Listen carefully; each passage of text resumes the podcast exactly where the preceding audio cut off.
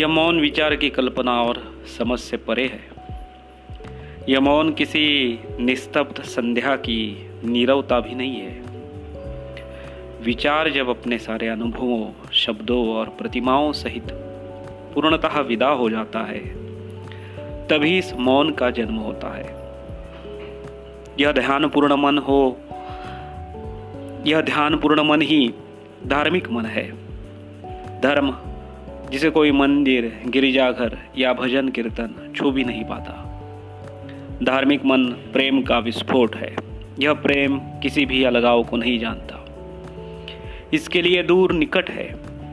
यह न एक है न अनेक, अपितु यह प्रेम की वह अवस्था है जिसमें सारा विभाजन समाप्त हो चुका होता है।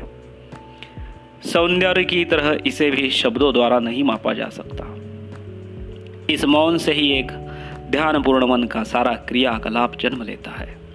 ध्यान जीवन की महानतम कलाओं में से एक है, बल्कि शायद यही महानतम कला है। यह कला संभवतः दूसरे से नहीं सीखी जा सकती और यही इसका सौंदर्य है।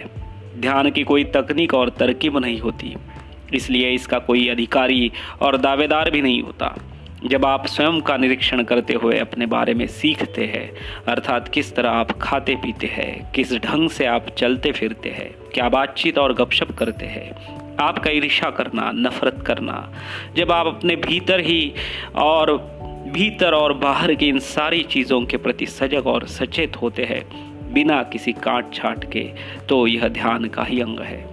और यह ध्यान हर जगह और हर समय हो सकता है। जब आप किसी बस में बैठे हों या जब आप धूप और छाया से परिपूर्ण किसी वनस्थली में टहल रहे हो, या जब आप पक्षियों के कलरवगान को सुन रहे हो, या जब आप अपनी पत्नी या अपने बच्चे के चेहरे को देख रहे हो,